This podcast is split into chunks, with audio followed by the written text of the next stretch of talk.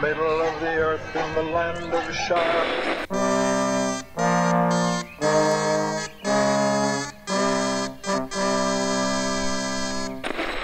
There is an inn, a merry old inn, beneath an old grey hill, and there they brew a beer so.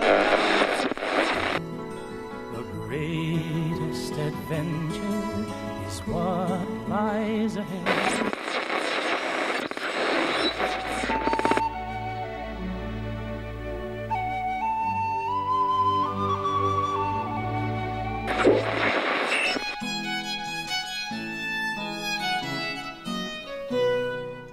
I should like to save the Shire if I could, though there have been times when I thought the inhabitants too stupid and dull for words, and I felt that an earthquake or an invasion of dragons might be good for them. But I don't feel like that now. I feel that as long as the Shire lies behind, safe and comfortable, I shall find wandering more bearable. I shall know that somewhere there is a firm foothold, even if my feet cannot stand there again.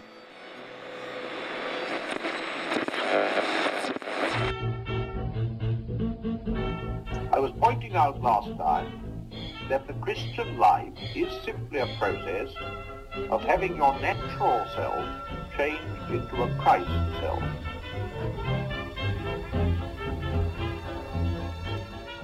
Welcome back to the Inklings Variety Hour, where fans and scholars of C.S. Lewis, J.R.R. Tolkien, Charles Williams, Owen Barfield, and others discuss their works and lives. I'm Chris Pipkin, conservationist of imaginary worlds, and with me today is friend of the show, Sophie Burkhardt. How's it going, Sophie? Oh, it's great. So excited to be here talking about the Shire.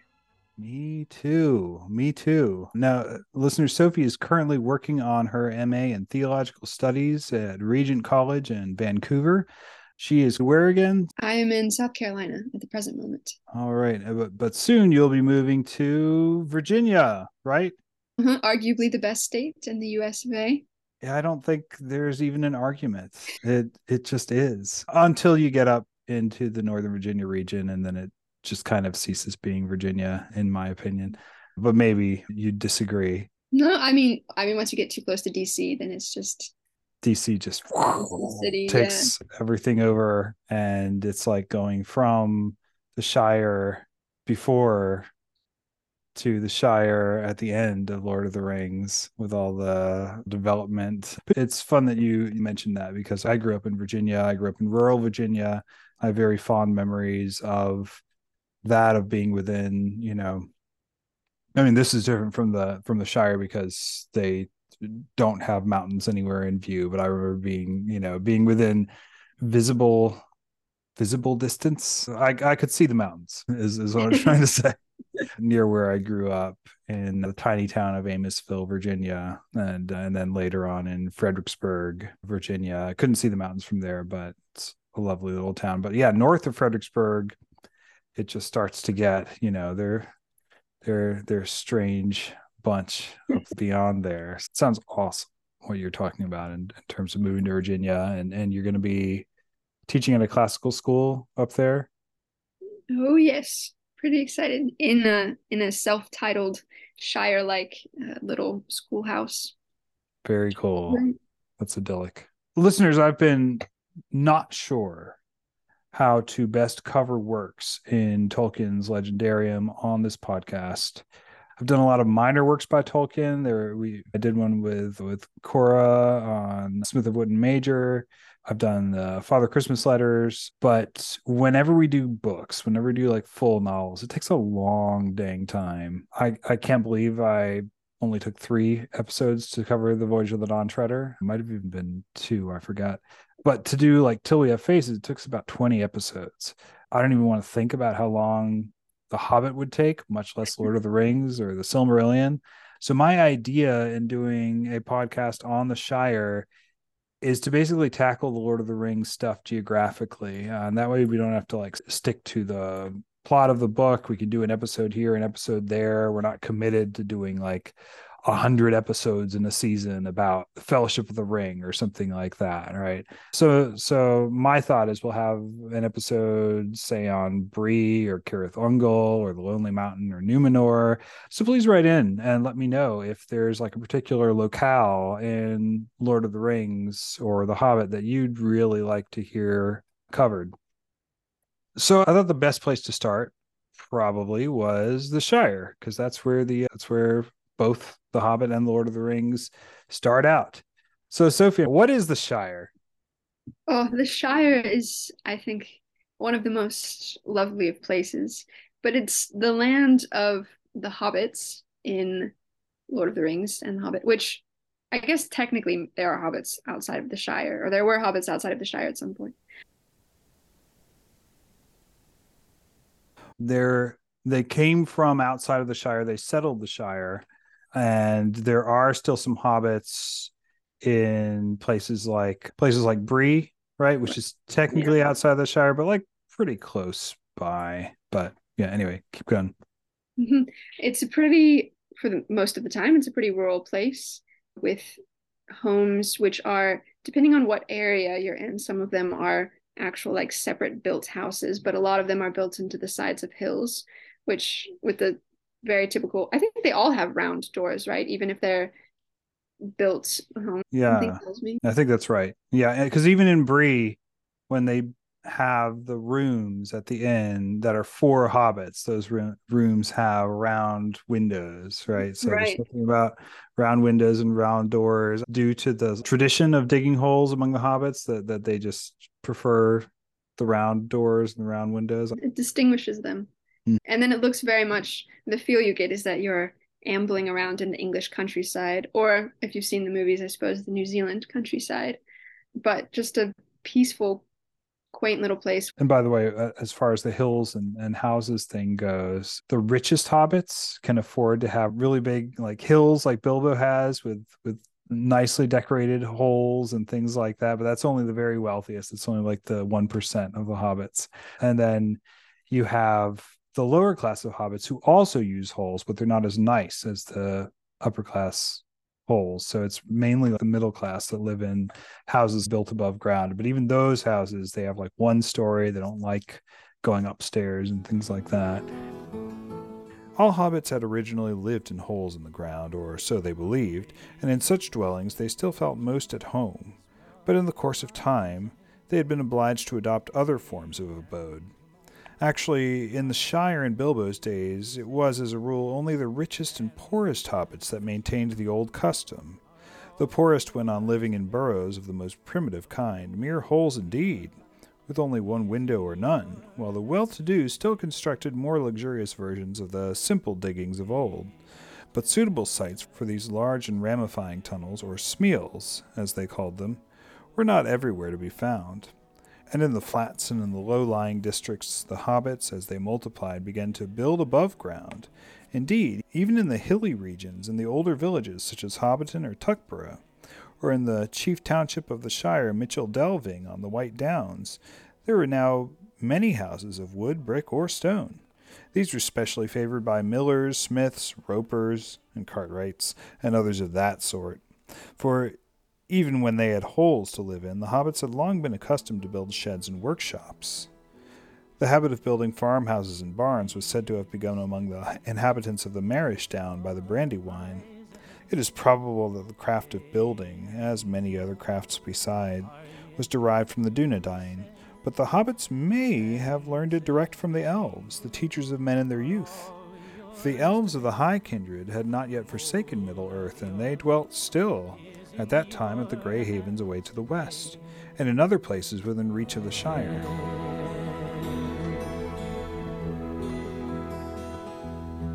The hobbits, I think, are particularly a particularly funny group of people who are, I guess, they're supposed to be pretty English, right? Yeah, it seems to be based on the English countryside, as as as you're saying, right? In these small towns that you could you could kind of walk from one to the other in the in the English co- countryside. It is like just really directly based on the area around Oxford. So the latitude of Hobbiton and Oxford are similar.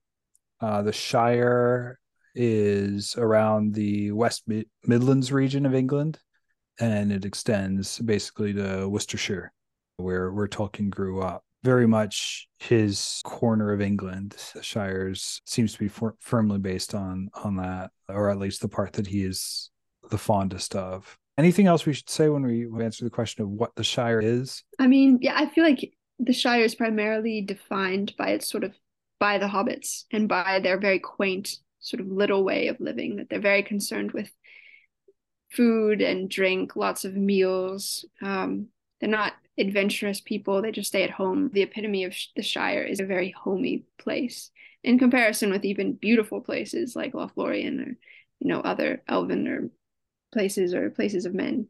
The shire is like a very humble quiet slow place. Yeah. To some extent that's why it's so so terribly important right? Tolkien was primarily interested in the very elvish stuff right? Like the very high part of the high fantasy right? That's what that's what seemed to me anyway to really grip him right? And to really mm-hmm. like this is this is why he's writing myth his entire life the stuff in the silmarillion right? And yet the shire is the thing that most people seem to find the most appealing about or or or, or if not the most appealing one of the main attractions right of, of of his work seems to be the the sort of hominess and quaint englishness of the shire um, you you mentioned that the shire can't be really separated from hobbits right that hobbits seem to mean the shire and the shire seems to sort of mean the hobbits why do you think that is? I don't know. I guess when you're reading it, they seem so tied together. But I think the way that Tolkien writes, sort of each character or type of character is in a way defined by their place, or their place mirrors who they are, right? Like, you know, you have Mordor, it's all flames and fire, and it's gross, and the people of the land of Mordor, the orcs and so on, are gross and cruel and lust after power sort of thing. And so then the hobbits sort of seem to they're born out of their land. And so I think the land shapes them, but then they shape the land as well. Just sort of, yeah, in the way that they interact with it. Same with the elves. Like I think of you know, Lothlorien especially. You sort of have Galadriel and it like I didn't Galadriel just doesn't seem like she would fit anywhere else or belong anywhere else.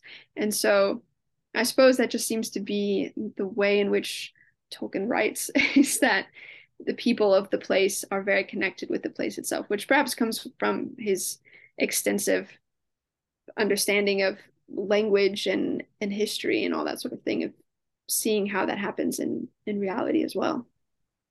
Yeah, absolutely. And you know, even even at the very beginning of of all of it, right, with with the hobbits, the quest of the dwarves that they drag the hobbit into is to you know he's very he's very comfortable in his place in the in the shire i don't think it's called the shire in the hobbit i think it's just called the the hill maybe maybe they say hobbiton but i don't think they do. But he's he's very comfortable living among hobbits. But the dwarves don't have a place. They they are they are placeless and part of the quest is to regain that place from the from smaug from the dragon. So you know they they have been absolutely shaped by the lonely mountain. And and and by honestly as like wandering wandering dwarves right doing menial work or whatever the memory of this ancestral place that they had and and have you know and have since lost so i think you're you're right. There's such there's a tension there though with with Tolkien because you have so many stories of wanderings, right? In in Tolkien, and so many stories of people who have lost their homeland and and and who and who remember it, right? Whether it whether that's Numenor, whether that's Valinor for the elves, which you know part of the part of the deal with Galadriel is that she's she's not supposed to be in Lothlorien, right? And she has made it her own, True. but she's also done so sort of in in defiance of what the what the Valar had wanted for her and she's she's you know all the elves actually are more or less in exile right? That's why when when lord of the rings opens they're all traveling west to go to their old place but it's also a new place. And it's a place where they now have to be in subjection to the valar rather than rather than striking out on their own and doing what they want to do. They they have to go back. And I, th- I think the elves even they originated on Middle Earth, but they ended up most of them or many of them becoming high elves essentially in in Valinor, and then many of them leaving and going back to Middle Earth, right? So so yeah, people are tied to place. They're absolutely tied to place, and place shapes them. But there's also such a tension there and in some ways there seems to be less of a tension with the hobbits than with a lot of the other races in middle earth. There seems to be less right. wandering. The prologue talks a great deal about the shire probably more than it needs to in, in the lord of the rings. And it has this like little little history of, of the hobbits themselves and, and and the shire. In the westlands of Eriador, between the misty mountains and the mountains of Lune, the hobbits found both men and elves Indeed, a remnant still dwelt there of the Dunedain, the kings of men that came over the sea out of Westernesse, but they were dwindling fast, and the lands of their north kingdom were falling far and wide into waste. There was room and despair for incomers, and ere long the hobbits began to settle in ordered communities. Most of their earlier settlements had long disappeared and been forgotten in Bilbo's time, but one of the first to become important still endured, though reduced in size. This was Bree, and in the Chetwood that lay round about, some forty miles east of the Shire. It was in these early days, doubtless, that the hobbits learned their letters and began to write after the manner of the Dunedain, who had, in their turn, long before learned the art from the elves. And in those days also they forgot whatever languages they had used before, and spoke ever after the common speech, the Westron, as it was named, that was current through all the lands of the kings from Arnor to Gondor, and about all the coasts of the sea from Belfalas to Lune. Yet they kept a few words of their own, as well as their own names of months and days, and a great store of personal names out of the past. About this time, legend among the hobbits first becomes history, with a reckoning of years. For it was in the 1601st year of the Third Age that the Fallohide brothers, Marcho and Blanco, set out from Bree, and having obtained permission from the High King at Fornost, they crossed the brown river Baranduin with a great following of hobbits. They passed over the bridge of stone bows, that had been built in the days of the power of the North Kingdom, and they took all the land beyond to dwell in, between the river and the far downs. All that was demanded of them was that they should keep the great bridge in repair, and all other bridges and roads, speed the king's messengers, and acknowledge his lordship. Thus began the Shire reckoning, for the year of the crossing of the Brandywine, as the hobbits turned the name, became year one of the Shire, and all later dates were reckoned from it, at once the western hobbits fell in love with their new land, and they remained there, and soon passed once more out of the history of men and of elves. While there was still a king, they were in name his subjects, but they were in fact ruled by their own chieftains and meddled not at all with events in the world outside. To the last battle at Fornost with the Witch Lord of Angmar, they sent some bowmen to the aid of the king, or so they maintained, though no tales of men record it.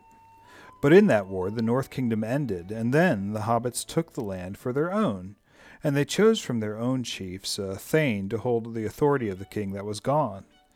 There for a thousand years they were little troubled by wars, and they prospered and multiplied after the dark plague, until the disaster of the long winter and the famine that followed it. Many thousands then perished, but the days of dearth were at the time of this tale long past, and the hobbits had again become accustomed to plenty.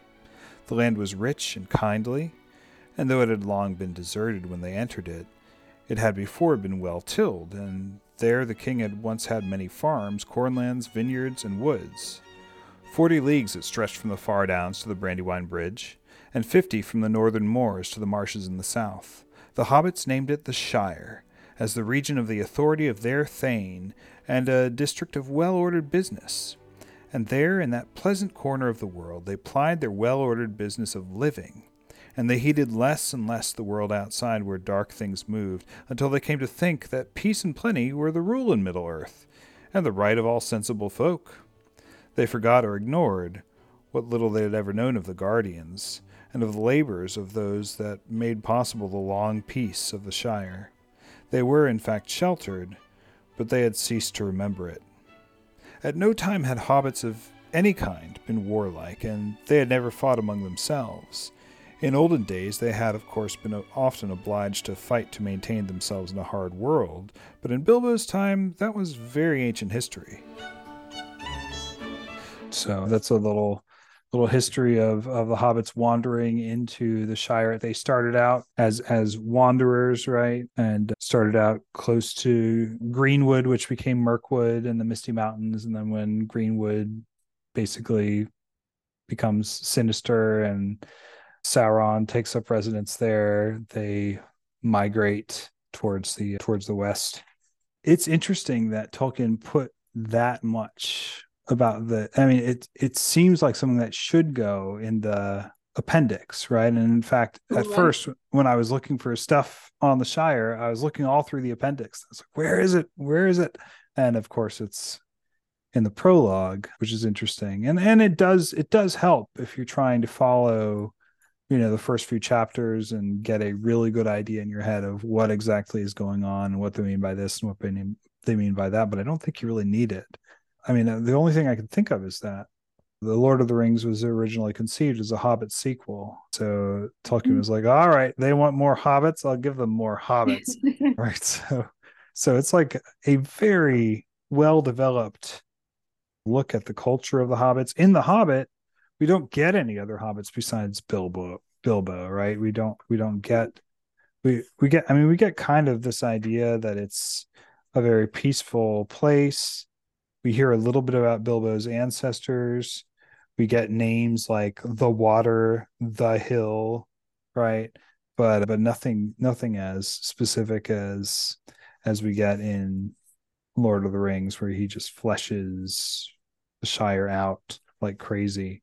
The Shire is divided into four quadrants. There is the East Farthing, South Farthing, West Farthing, and the aptly named North Farthing and there's a big old stone in the middle of Shire called the three farthing stone that touches three of the farthings. Yeah, you've got the you got kind of the area where the Tooks live in, I believe, the closer to the west.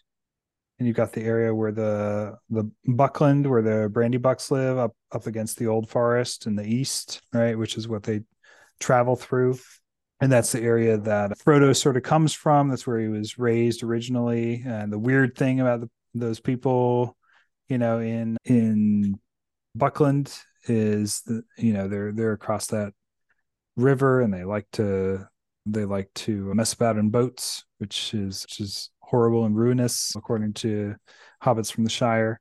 There's there's this sort of delicious provincialism, provincialism itself being limited and unconcerned with things far outside of your borders to the to the hobbits. And they get they get some news from dwarves. They get you know a, a little bit of news of kind of the goings on in the wider world but they're mostly pretty insulated. They're mostly pretty sheltered. And tolkien seems to be saying that's really not a bad thing even though like it it has its drawbacks right? And has its it has its price. They're they're they're little people in, in the sense that like not only are they provincial but they're often like kind of petty and and and they don't really care about the wider world and they don't really you know they're they're interested in the things that they happen to be interested in and they don't really want to have their tastes expanded and they certainly don't want to go on any adventures right according to according to the first chapter of the hobbit. It's interesting that it's a it's a provincialism that has has fallen aspects to it has things about it that are not good but that ultimately is not a terribly bad thing and in fact frodo when he's thinking about the shire he he he wants to preserve it he wants to save it right he wants to he knows that in saving the whole world which is a really really big idea right? Probably larger than than most of us can can manage to conceive of. That he's at least saving the Shire by saving that whole world. You're you're saving home, right? But uh, yeah, and and and that that love of home, that love of of a particular place that's left its mark on you is Tolkien seems to be saying a really good thing. It's interesting too because it's like the hobbits have a certain role within the world. Like if the men tried to live that way, it would be wrong because men have a responsibility to protect because they're big people and they can actually make a difference. But hobbits as a whole society, there's very little they can do to stand up against, you know, orcs and that sort of thing. And so and yet of course it is a hobbit which saves everybody, you know, at the same time, which is always which yeah, an interesting dynamic of how Tolkien sort of holds all those moving pieces together. And I think the particular evil that the Shire faces in the Lord of the Rings feels very Shire-ish. Like it's very petty bureaucracy that takes them over with a decent, pretty dark side to it. But it, it's a very like Shire-ish corruption of what was once good about the Shire. And I think who knows, maybe you can even see the scourging of the Shire as sort of the hobbits, even the hobbits have to grow up a little bit and get a little wiser and come a bit more face to face with the world. I think so. Part of what the people that take over the Shire while the hobbits are away seem to be doing is is claiming that they're bringing the hobbits into line with a with a kind of standard right mm-hmm. with a sort of i don't think they say with with the rest of the world or something like that but they do at least say like it, things things need to change right? But but yeah it all is the the changes are you know they're they're essentially creating more bureaucracy right? And you know anyone anyone who's in the teaching profession i think can read the scouring of a shire with a certain amount of satisfaction. But there's a yeah or or a lot of a lot of other professions as well. But uh, yeah yeah there's a there's a kind of shire sized evil that that ends up affecting the shire that the four hobbits have to drive back out at the end of return of the king but but yeah and i i don't know i mean by virtue of their being exposed to the wide world outside of them, they seem to be fit to do it, right? Whereas if they had mm-hmm. stayed in the Shire and not grown by going out into the wide world and by encountering far worse things, right? They probably would have been a thrall to spoilers, Saruman uh, as well, right? But but they've been they're bigger you know both literally and and and figuratively right because Merry and Pippin drink from that ent entish dropped and and end up growing but but they're they feel you know they just kind of laugh at the hobbits who are trying to enforce this weird arbitrary uh, top down order that has nothing to do with people's actual needs and and then they just really don't take any of it seriously at all but but yeah, I mean, their exposure to the wider world allows them to become heroes and protectors of ordinary hobbits who are made miserable by this change that that occurs. But yeah, to your point, I don't I don't know I don't know how necessary it is for all hobbits to have more experience of the why. I mean, it does seem to make them their provincialism does have a stupid side to it, right? And and even Frodo is like these hobbits are stupid and and petty and i think you know an invasion of dragons would do them some good right if for no other reason that there is a hardiness it seems like to most of the hobbits that that comes out when they're faced with danger but they seem to it seems like they have to go outside of the shire for that to happen. Yeah which is mm-hmm. interesting because that that is we we've been talking about the connection of the hobbits with the shire right? But is that connection only beneficial to them if they've been developed by going outside of the Shire, by seeing what they can really do? Is it is it something that is only for certain hobbits to leave the Shire and sort of find themselves as heroic hobbits and then never quite ever fit in back in the Shire again, right? Because uh, Tolkien seems to be saying like, yes, that is noble, right? Um, and and the noblest hobbits have all done that. They've gone out into the wider world and fought and been away from the Shire for a while, so that when they come back, they can really appreciate it, right? Mm-hmm. That's the there and back again right. element, right? And even even in Lord of the Rings, last words well said sam i'm back or something like that right so he's you know you've you've you've got to you you come back but your perspective is altered and that's a good thing for most of those but but is it fine for some of the hobbits who just kind of live there and who don't go off on adventures to just kind of live out a existence as hobbits enjoying simple pleasures not ever having something tookish awaken in their hearts, right? When they hear the songs of dwarves, just kind of enjoy good tilled earth and good meals and yeah, not ever have to not ever have to go outside of the Shire, right? Because that's that's that's what it's it's there for, right? It's it seems to be there, at least in Frodo's mind, to keep his people safe from danger, right? But does keeping them safe actually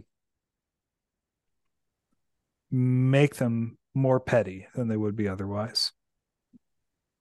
I feel like it probably could make them more petty, but it, I guess it seems like the most important thing is that the land itself stays safe, so that hobbits are always given the choice to take danger upon themselves or not, instead of their home itself being invaded. Like I feel like that's got to be the important part about the Shire is that no matter what there is a free land. And I feel like for the hobbits that, you know, the majority of the hobbits that never go on any such adventures, it does certainly seem like it's, you know, quite all right as long as you don't descend to a Sackville Baggins level, you know, you're you're doing pretty exactly. well. Exactly. yeah. But at the same time, I feel like you know, you would say that still Bilbo and maybe not Frodo because he was so deeply wounded, but the Merry and Pippin and Sam, you would say there's something qualitatively better about their experience of the Shire after their return than before. Just because hardship does make you realize the beauty of home that much more. But then not everybody necessarily has to experience the best version of the Shire or experience it to its fullest extent. Three elf towers of immemorial age were still to be seen on the tower hills beyond the western marches. They shone far off in the moonlight. The tallest was furthest away, standing alone upon a green mound. The hobbits of the West Farthing said that one could see the sea from the top of that tower, but no hobbit had ever been known to climb it. Indeed, few hobbits had ever seen or sailed upon the sea, and fewer still had ever returned to report it. Most hobbits regarded even rivers and small boats with deep misgivings, and not many of them could swim. And as the days of the Shire lengthened, they spoke less and less with the elves, and grew afraid of them, and distrustful of those that had dealings with them. And the sea became a word of fear among them, and a token of death, and they turned their faces away from the hills in the west.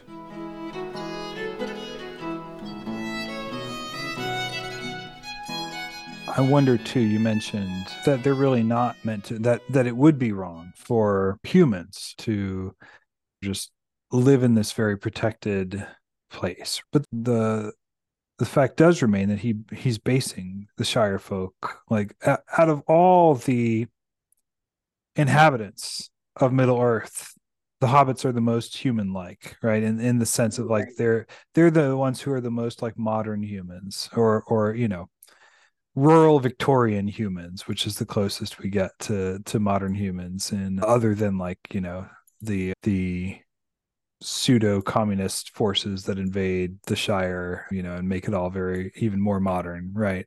In a in a bad way, but but yeah, these kind of like rural Victorian people who don't like machines very much, but otherwise have sort of modern humble sensibilities they are very human so is is is it fine as as far as you can tell for the people who Tolkien is basing Shire folk on? Is it fine for them to essentially live like that? Or is it or is this a mischaracterization of them on Tolkien's part? Like, do they have far deeper griefs and far more traumatic experiences than Tolkien's necessarily giving them, or far more ability to to feel things deeply and to be elevated by, you know, beautiful experiences or whatever than Tolkien's giving them credit for.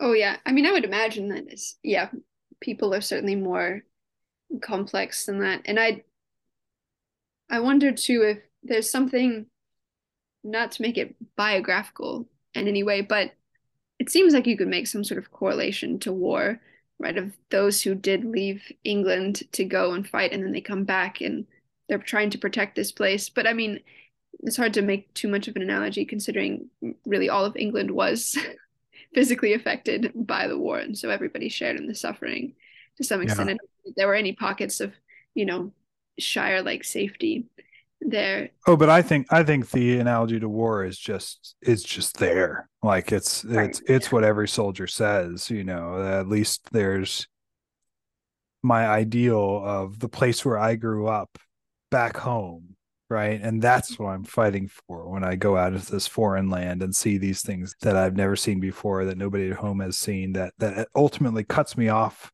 from them, right? From these people that I'm protecting but yeah, I think I think you're absolutely right to bring that up. Yeah, and it seems like not everybody is it's not expected or called of everybody to sort of fulfill that role, but I think that's sort of perhaps we would think better of some of the hobbits if they were grateful to Frodo and Sam and Merry and Pippin and they sort of or grateful like I know Aragorn talks about how the Dunedain have been protecting them all this time, but you know the hobbits they don't notice, they don't care. Uh-huh. If it weren't for the Rangers, they would have had a lot a lot of problems before.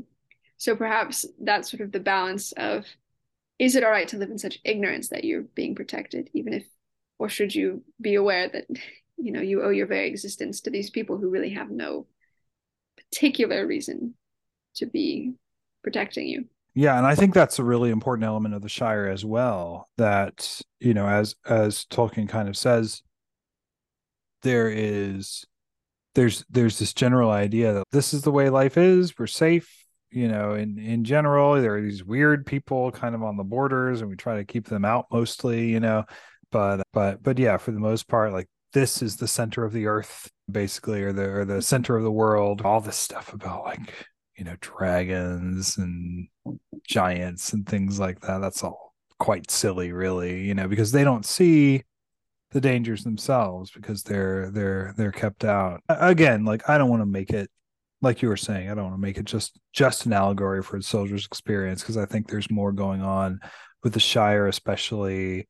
But that that as as you point out, are is is absolutely there too, right? This sort of idea of people not appreciating the the lengths that a soldier has to go to to protect their their homeland. Now that of course gets trotted out during like every war, regardless of whether it's actually protecting a homeland or not, right? And sometimes it might be in ways that like we can't see, and sometimes maybe it's not.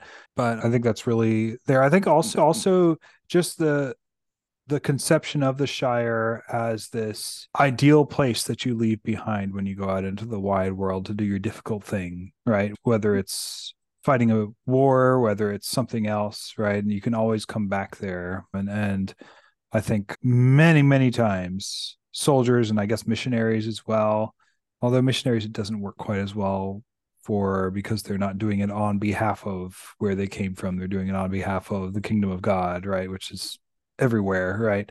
But but but yeah, soldiers are doing it on behalf of this like land that they love, that they that they imagine is still there and that they need to think of as being unchanged or standing for something or or whatever else and too often you know of course their experiences they go back and either time passes and things change or things have already changed by the time they get back right? So like this is not the place i fought for you know? But which which obviously was the experience of of many after World War II in both the West, but especially I think the East when the so many of these countries in Eastern Europe finally liberated from the Nazis and they fell under the communists, right? Right. Um, and and it wasn't really a laughing matter for them like it was for Frodo and, and his friends. But but yeah, again, not to make this all allegorical, but it there there's a correspondence there, I think, for for a reason. The last battle before this story opens, and indeed the only one that had ever been fought within the borders of the Shire, was beyond living memory.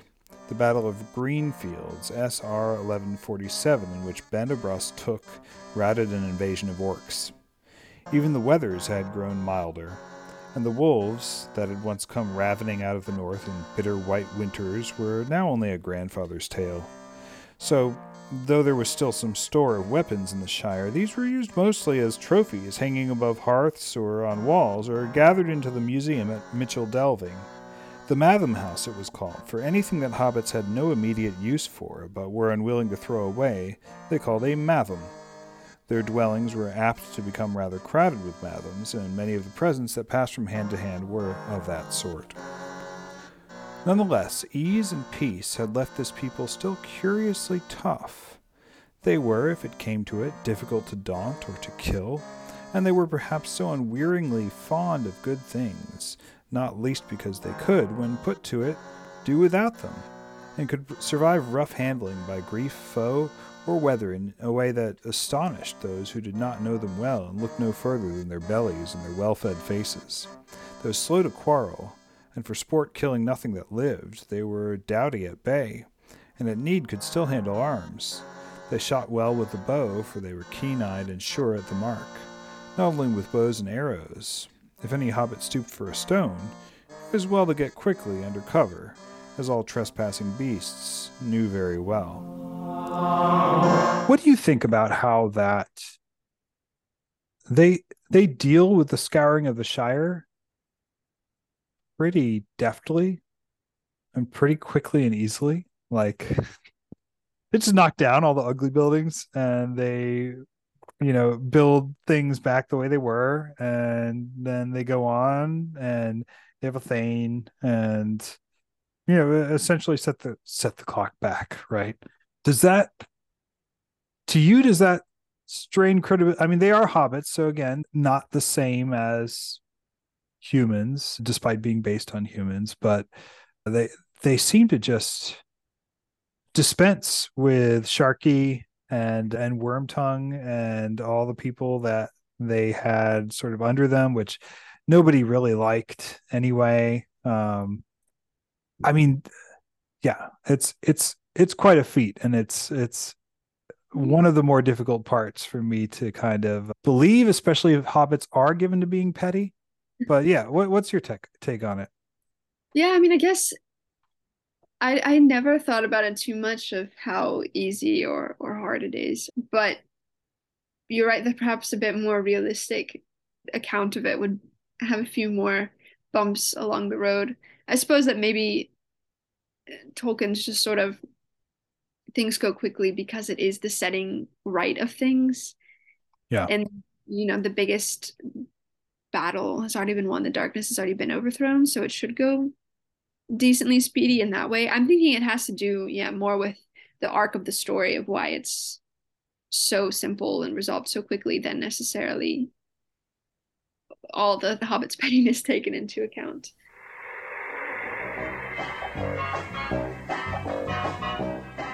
I want to get back then really to your overarching point because I think it's really important. How does the Shire anchor the story of the Lord of the Rings and even the, the story of the Hobbit, as well as the the characters and the and the reader, right? And so you asked that question. What what do you mean by what do you mean by anchor?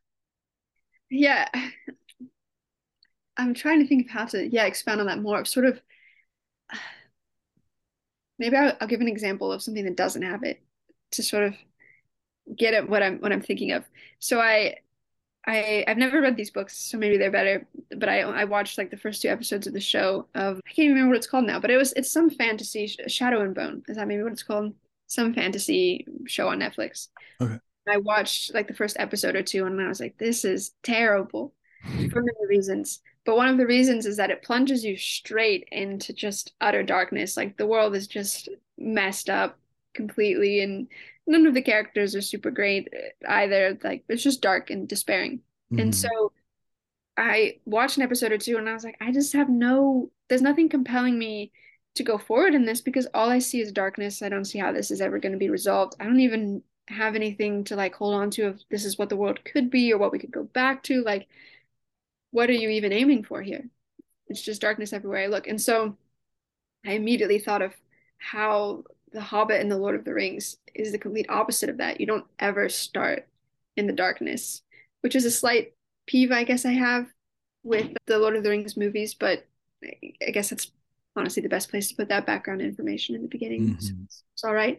But you start off with something that's worth believing in and worth fighting for. And then I think that's what's a enables the hobbits enables the story enables you as the reader to go through the darkness because you know that there is something that there's still something good in this world no matter how bad mordor is no matter how many chapters you have of just frodo and sam and gollum in the depths of misery and complete and utter despair and grossness. Like i think if you didn't have the shire not just the shire but rivendell all the beautiful places in the beginning to anchor you to a sense of this place middle earth is worth saving i don't think you could keep reading and i don't think the story would i don't think the hobbits could keep going so that's sort of yeah one of the- Yeah, that's really well said. I love that. Yeah, I mean, I think it's worth noting that the things that Tolkien wrote that were very, very, very successful started in the Shire, right? Even though that's that doesn't seem to be captivated his imagination as much. You know, he he things like Rivendell and Numenor were the things that he or you know Valinor or or you know Tirion on Túna or whatever all these other elvish cities right they are what he daydreamt about it seems like rather than like East Farthing or the Bywater Inn or or whatever else but but yeah you're absolutely right it I I would say also not just the bad stuff but the really high, beautiful, ethereal stuff also doesn't have. We don't have as much of a stake in it if we don't start out in the Shire, if we don't start out with the hobbits, you know, because the hobbits are are are basically us, you know, and and and we have this kind of a homely home, right? Uh, a very like uh, humble, earthy, homely place to start out with that is a little bit idyllic so that we get an idea of just exactly what Frodo and Bilbo are giving up when they set out, right? And it's it's boring in some ways, but it's boring in like the best way, right? It's it's boring in this in this kind of idyllic way. And I like your choice of words as it's a kind of anchor in in the story or it's a kind of anchor for for both the characters and the and the and the story and the and the reader as well because we do all feel i think anyway at home in the shire and i don't know why. I don't know why we feel more at home there. Maybe it's got to do with the hobbits and how silly they are and how they're not like these great mythic epic heroes or whatever else. Or maybe it's the countryside or the simple sort of pleasures that you know most of us don't get to hear elves singing or whatever else but we do know what it's like to eat good food right? And and sometimes like that meal is almost a spiritual experience for us like in like I don't know if you've seen babette's feast or anything like that right? So mm-hmm. so sometimes like the pleasures that the hobbits enjoy and the and the country that they enjoy is in a lot of ways this sort of ideal and we and we climb from it to higher things right? But then we also dive from it down to you know lower depths and and horrors and things like that. But yeah it provides kind of a ballast for both of those so that the sort of petty evils and the you know limited but still good humble goods of the shire end up sort of expanding out as you go out into this wide world in the shire evil might take the form of wanting to hold on to a ring and sort of making jokes at the expense of all of your friends and family before you leave, right? And good might take the form of loving poetry and loving to wander around and go on walking tours of the Shire and things, you know, and good beer and obviously, of course, pipeweed. But when you leave the Shire being already grounded in those extremely relatable forms of good and evil, you see far more far more sort of essential types of of good and essential types of evil right or, or of light and of darkness right? Whether it's whether it's the elves or or whether it's the land of mordor or or whatever else. But the hobbits are always kind of you know if if we if we didn't have the hobbits eyes to look through at the rest of middle earth and if we didn't have sort of the shire behind us right these things i think even the even the beautiful things even the good things would seem to matter less because because we are human and there's a there's a sort of you know there's a sort of homeliness to the hobbits and to the shire that that make these things matter.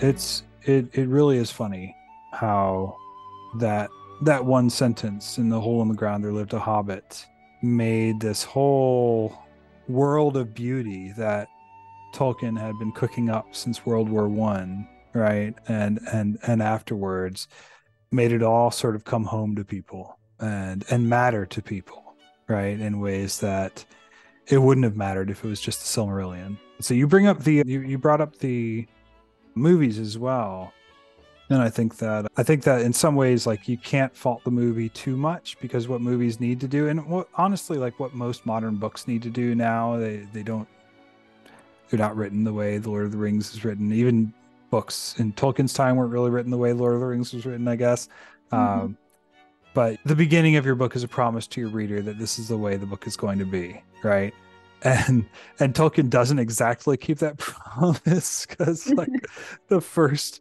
entire book of Lord of the Rings is all hobbitry, right? It's all you know, there there there are some deep frightening moments, but you don't get that really to the second chapter when and then it's just Gandalf talking about it, right? So and then things get darker and darker and darker and it's incredibly successful the way he pulls it off and I love it. But a modern editor would be like, "No, it's this this is not indicative of the way if you open the book to the middle and read there it's complete it's not the shire. Like it's completely different from the shire. And so i think what the jackson films were doing was just adopting that more modern sense of like okay you gotta you gotta show your readers you gotta show your audience what kind of a thing this is before you take them someplace different that they're going to go away from. And so I, I think that's why you have that prologue with the big like you know with the ethereal music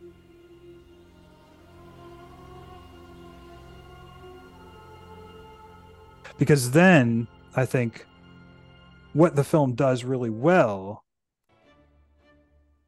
is it immediately contrasts that epic opening with the simple shire right? And and the reader or the the audience it immediately like is kind of at a loss. They're like oh i thought this was going to be this big grand epic thing with a bunch of cgi armies that I don't really care that much about. But it's this beautiful pasture land, you know, in and with with people living in little holes and playing jokes on each other and things like that, right? And I think I think that also reflects this whole thing that that Tolkien talks about in the prologue of like hobbits don't really realize what the wider world is like or the context of their own place of their own shire, right? That it doesn't just exist in this sort of self existent way, but it exists in a history. And that history is epic and painful and scary and tragic and and and beautiful. And they occupy this one little corner of it. But it's a corner of it that can be fully occupied and deeply occupied and enjoyed, and a lot of them do. But but yeah, I, I'm not I'm not saying by any means that Tolkien should have started his book the way that PJ did with with the with the movie, but but I think the movie does highlight some aspects of of the Shire and its relationship to Middle Earth. That's that's fun. Yeah, it works better for a movie. It it does drive me insane that books aren't written the way Tolkien writes them. I know. Me too. I actually I've had a guest on the show a few times now named Jonathan Geltner who's written a work of literary fiction about a guy who writes fantasy, but it's you know it's more or less in the real world.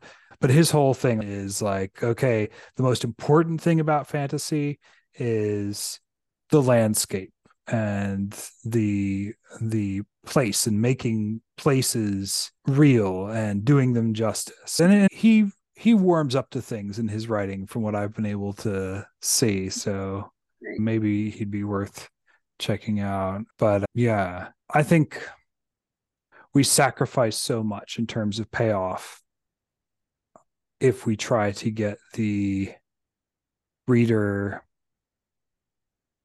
interested in this sort of like what's the word I want? Interested in this sort of it's a V word. Well, anyway, if if we try to immediately get them really, the only word I can think of is titillated, right? But yeah, we we sacrifice a lot if we try to immediately going into the novel, right?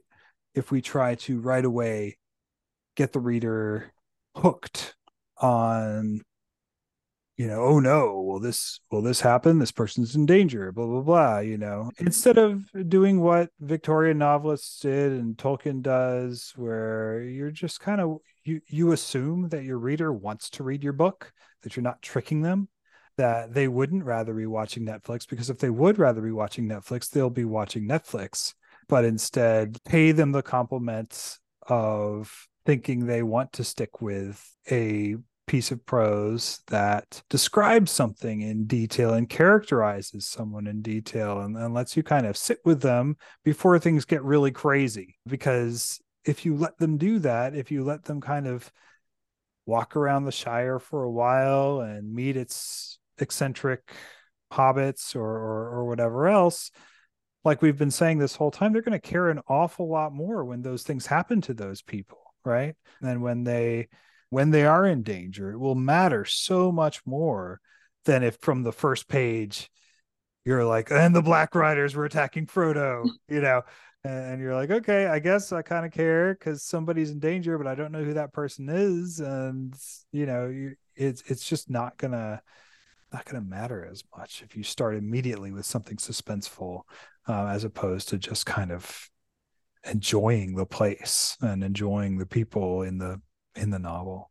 So yeah, I'm I'm I'm on your team there. Yeah. Okay, so final thing to talk about with the Shire, and we'll we'll gloss over pipeweed, unfortunately, but you know, if you want more on pipeweed, there's an entire part of the prologue in Lord of the Rings that's dedicated to pipeweed, and yeah, the great thing about the Shire is you can always go back just by opening up Lord of the Rings and soaking it in and enjoying the eccentric, goofy, homey, humble hobbits and and their land. But okay, yeah. So final question.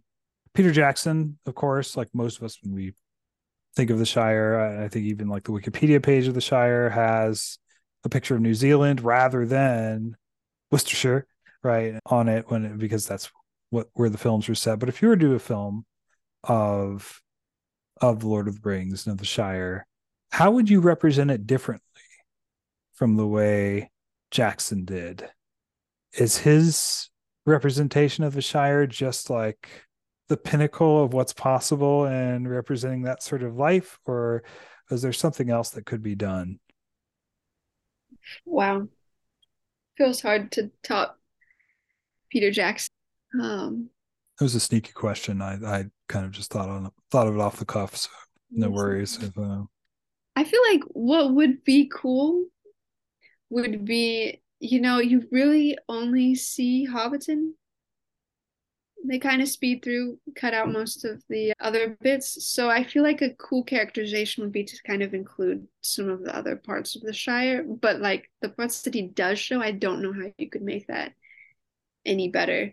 And especially like you throw Howard Shore's music into the background, like how can how can you top that? I mean, maybe filming it in England, but Yeah. New Zealand countryside, the parts that they show does seem to look pretty similar to the English countryside Yeah. I've been in, at least. Yep. Yep. Yeah. I mean, it looks like a a younger world, which is as it mm-hmm. should be. Yeah. I mean, so hobbits have lived in the Shire for about as long as the English have lived in England, right? Roughly, you know, maybe a little bit longer. You know, and I don't know how you would accomplish doing this, but you know, when, whenever I whenever I go to England, whenever I go to these old villages in England, you can feel the age of it, right? There's evidence of of there are ruins in like quaint little English villages, right? And it feels even more staid and respectable, you know, despite some of the local youth. And even more just kind of ancient but not in like an uber dignified way right? Like like in in this in this quaint way but it's still as an american i'm always I always feel a sense of awe like looking at how old these you know buildings are. And granted the hobbits make burrows right? And that's their oldest type of building but I, maybe just in terms of like the hedges and the way the earth is tilled you know even when the hobbits got to the shire it had already been tilled earth like the king of arnor had already had farms there right? And they like basically let the hobbits stay so that they'll keep the road and bridge in repair right? And let them let them you know keep the land up. I wonder i wonder if there would be a way even more to convey that sort of ancient quality that you that you feel when you go to like you know little english villages on walking tours or or, or whatever else. Because new zealand still like there's a there's always like this slight sense of wildness even in even in the shire to me anyway it's just may, maybe like things are overgrown although like english gardens are are overgrown. I don't know what it is. Maybe it's just a an essential difference between new zealand and england.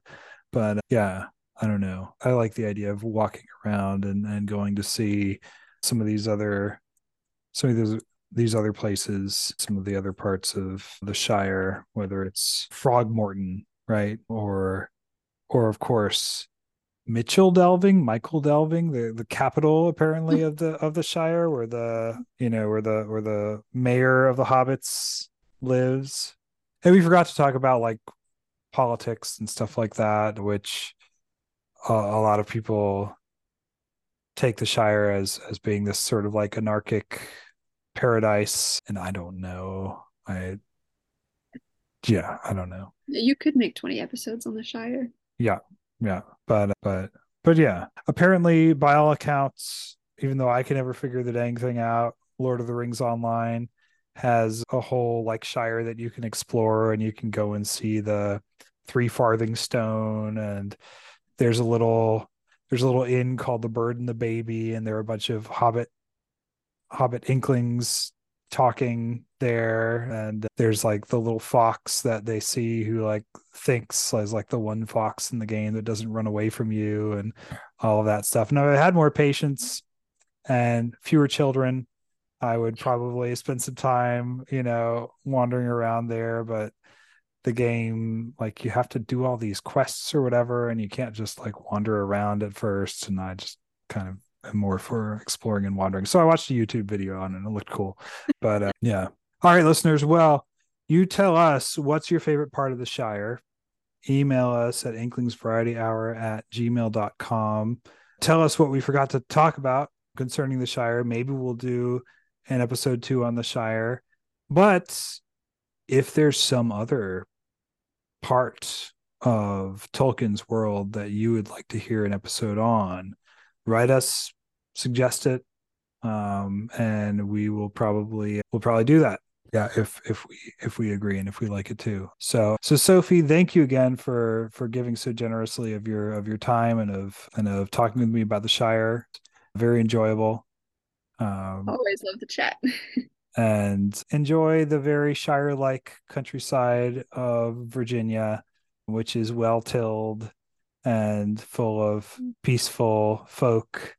I, I'm not sure exactly what Georgia would correspond with, but I'll I'll try to enjoy Georgia as well, which is really, you know, it's not Virginia, but it's it's it's nice. Uh, There's hobbity people in Georgia. oh yeah, oh yeah, for sure, for sure. There may be more like stores, I don't know. But all right, well, thank you, listeners, for coming along. We'll see you next time. Bye.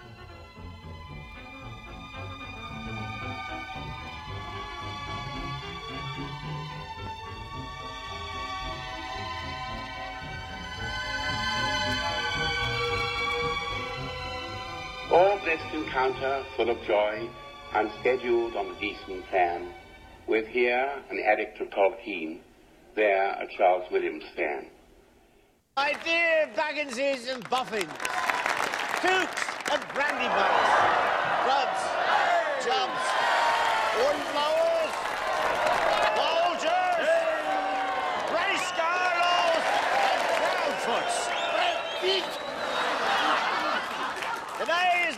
111th birthday.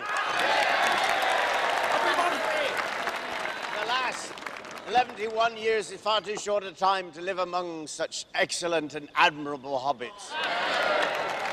I don't know half of you half as well as I should like, and I like less than half of you half as well as you deserve.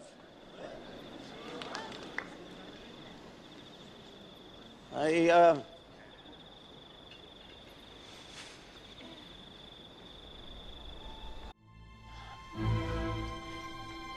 I regret to announce this is the end. I'm going now. I bid you all a very fond farewell. Goodbye.